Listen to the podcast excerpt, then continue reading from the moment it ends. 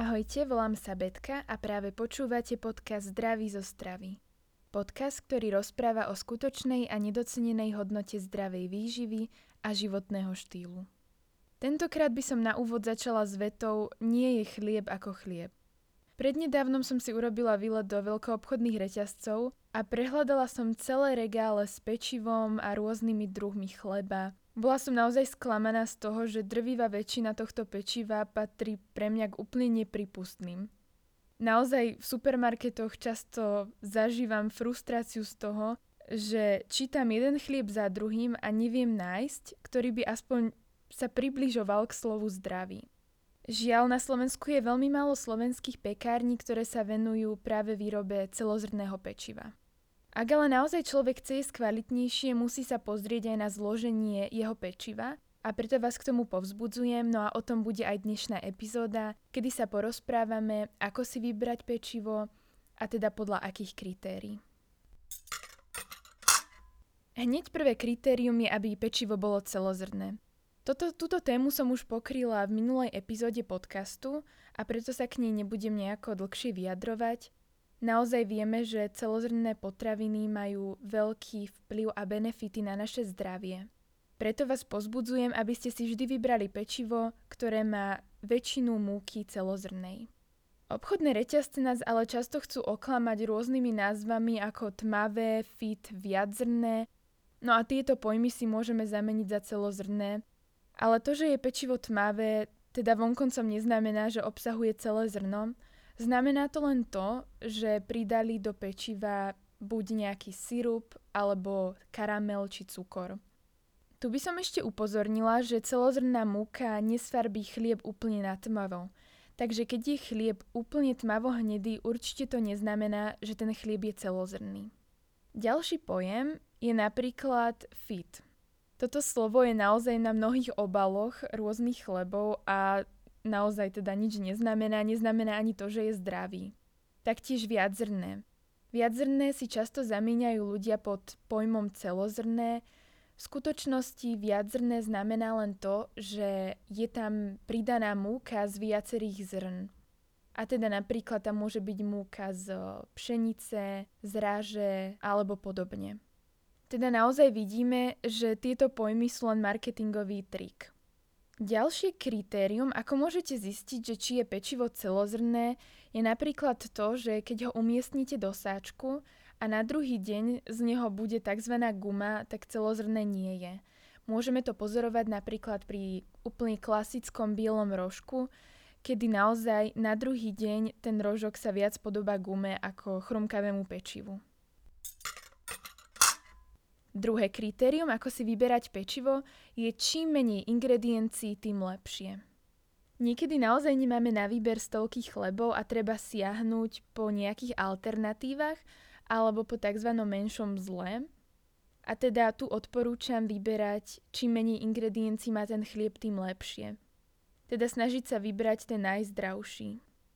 Niekedy sa naozaj s hrôzou pozerám, pretože ak sa pozrieme na zloženie chleba, niekedy je to zloženie popísané v 15 riadkoch, pričom chlieb obsahuje 20 ingrediencií.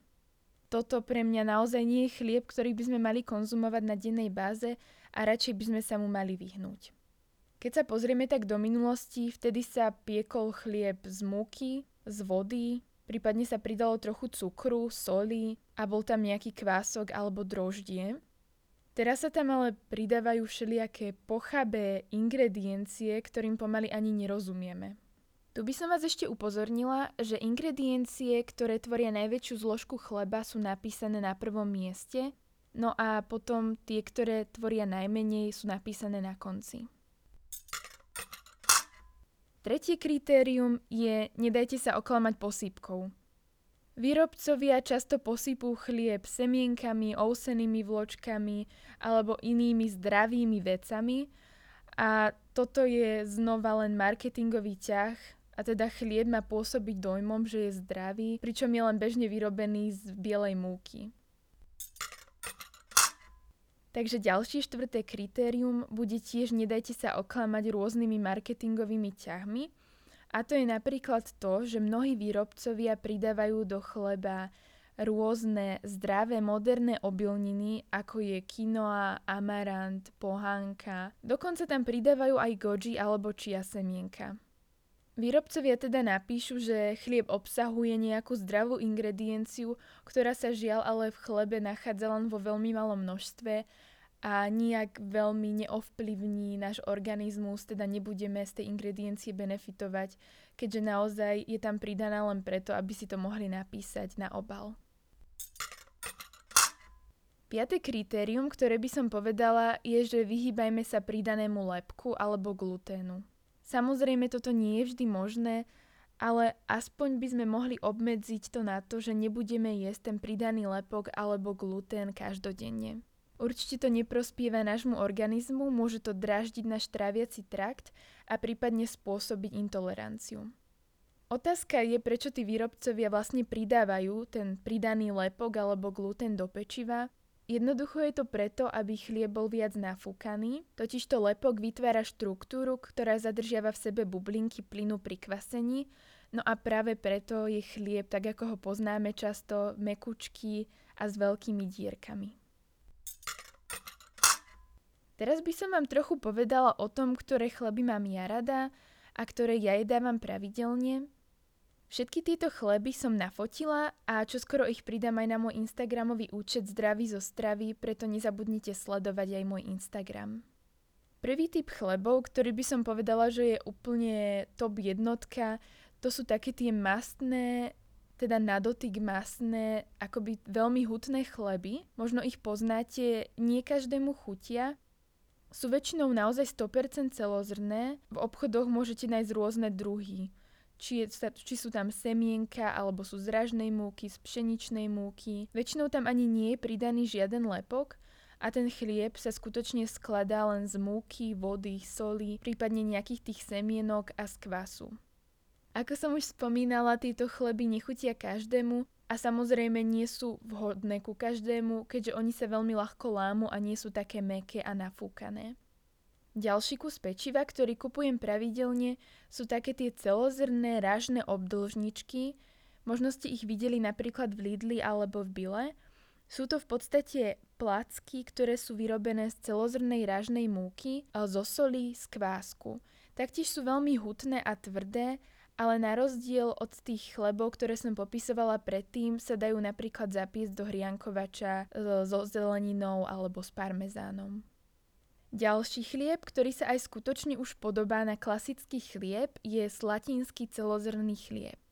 Tento chlieb má naozaj vynikajúce zloženie, možno jedinú vec, ktorú by som vytkla je, že tam pridali pšeničný lepok, čo je asi pravdepodobne preto, aby ten chlieb bol viacej nafúkaný a mekučký, pretože bez neho by to znova len bol veľmi hutný chlieb. Možno ďalšou takou alternatívou sú toastové chleby celozrné, ktoré by som ale neodporúčala konzumovať pravidelne, možno len keď chcete zmenu raz za čas si dať na ranejky, pretože väčšinou do týchto chlebov sa pridávajú rôzne sirupy alebo iné ingrediencie, vrátanie pridaného lepku. Taktiež skvelou alternatívou chlebu je aj tortila alebo vrep. Ja si tortilu robím aj na sladko, napríklad s orechovým maslom a zabalím do ňoho banán, mne ale niektoré tie tortily prišli dosť predražené a preto si ich často robievam sama, pričom si urobím raz za čas uh, kopec tortil z kila múky. Keď už potrebujem tú tortilu na pečení, jednoducho si ju vytiahnem z mrazáka, opečiem a roztopím na panvici a môžem za pár minút jesť. Tento recept taktiež plánujem pridať na môj Instagram, preto nezabudnite sledovať. No a keď už hovoríme o, nejakom, o nejakej vlastnej výrobe pečiva, Uh, taktiež aj toto je jedna z možností. Sice tortila nie je kvasený chlieb, ale dá sa vyrobiť aj taký chlieb z kvásku. Veľmi jednoduchá alternatíva je, keď máte domácu pekárničku, kde len nahádžete ingrediencie v správnom poradí a o ostatné sa už nemusíte starať. V podstate tá pekárnička urobí všetku prácu za vás, vrátanie hnietenia, kysnutia aj pečenia. Ja som kedysi aj kváskovala, ale kvások mi chudák zomrel, pretože som nemala čas sa o neho starať. Určite aj kváskovanie je jedna možnosť a mňa to veľmi fascinuje, žiaľ, ale naozaj nie je to asi pre každého, človek si na to musí vynahradiť čas. No a ak sa vám nechce chodiť každú chvíľu do obchodu pre chlieb alebo ho piecť, Je tu aj taká možnosť zamraziť si ho, čo tomuto chlebu nejako neuškodí. Práve že zistilo sa, že zamrazený chlieb má priaznivejšie účinky. Pointa je v tom, že pri zamrazení dochádza ku kryštalizovaní škrobu a po rozmrazení sa správa ako vláknina a nie ako čistý škrob. Takže takýto chlieb nás chráni aj proti cukrovke. Pričom to platí, aj keď si napríklad e, zamrazíte chlieb už kompletne upečený a potom ho rozmrazíte a opečiete, ale taktiež to platí, aj keď je chlieb alebo pečivo predpečené a potom sa zamrazí a dopečie. Keď už rozprávame o tej vláknine, aj tá vám môže pomôcť pri výbere chleba. Ak napríklad nemáte čas študovať zloženie chleba, riate sa pravidlom 5 ku 1. Toto pravidlo som našla v knihe od doktora Gregiera Ako nezomrieť a je to naozaj veľmi jednoduché pravidlo, ktoré platilo na všetky zdravé chleby, ktoré som vyskúšala. V podstate ten pomer 5 ku 1 je pomer celkového množstva sacharidov k vláknine, ktorý má byť 5 alebo menej ako 5.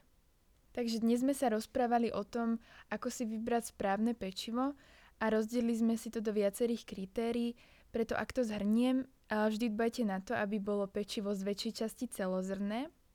Po druhé, čím menej ingrediencií, tým lepšie. Nedajte sa oklamať rôznymi marketingovými ťahmi, no a vyhýbajte sa pridanému lepku alebo teda gluténu. Ďakujem vám za vypočutie dnešného podcastu a verím, že si ho pustíte i na budúce.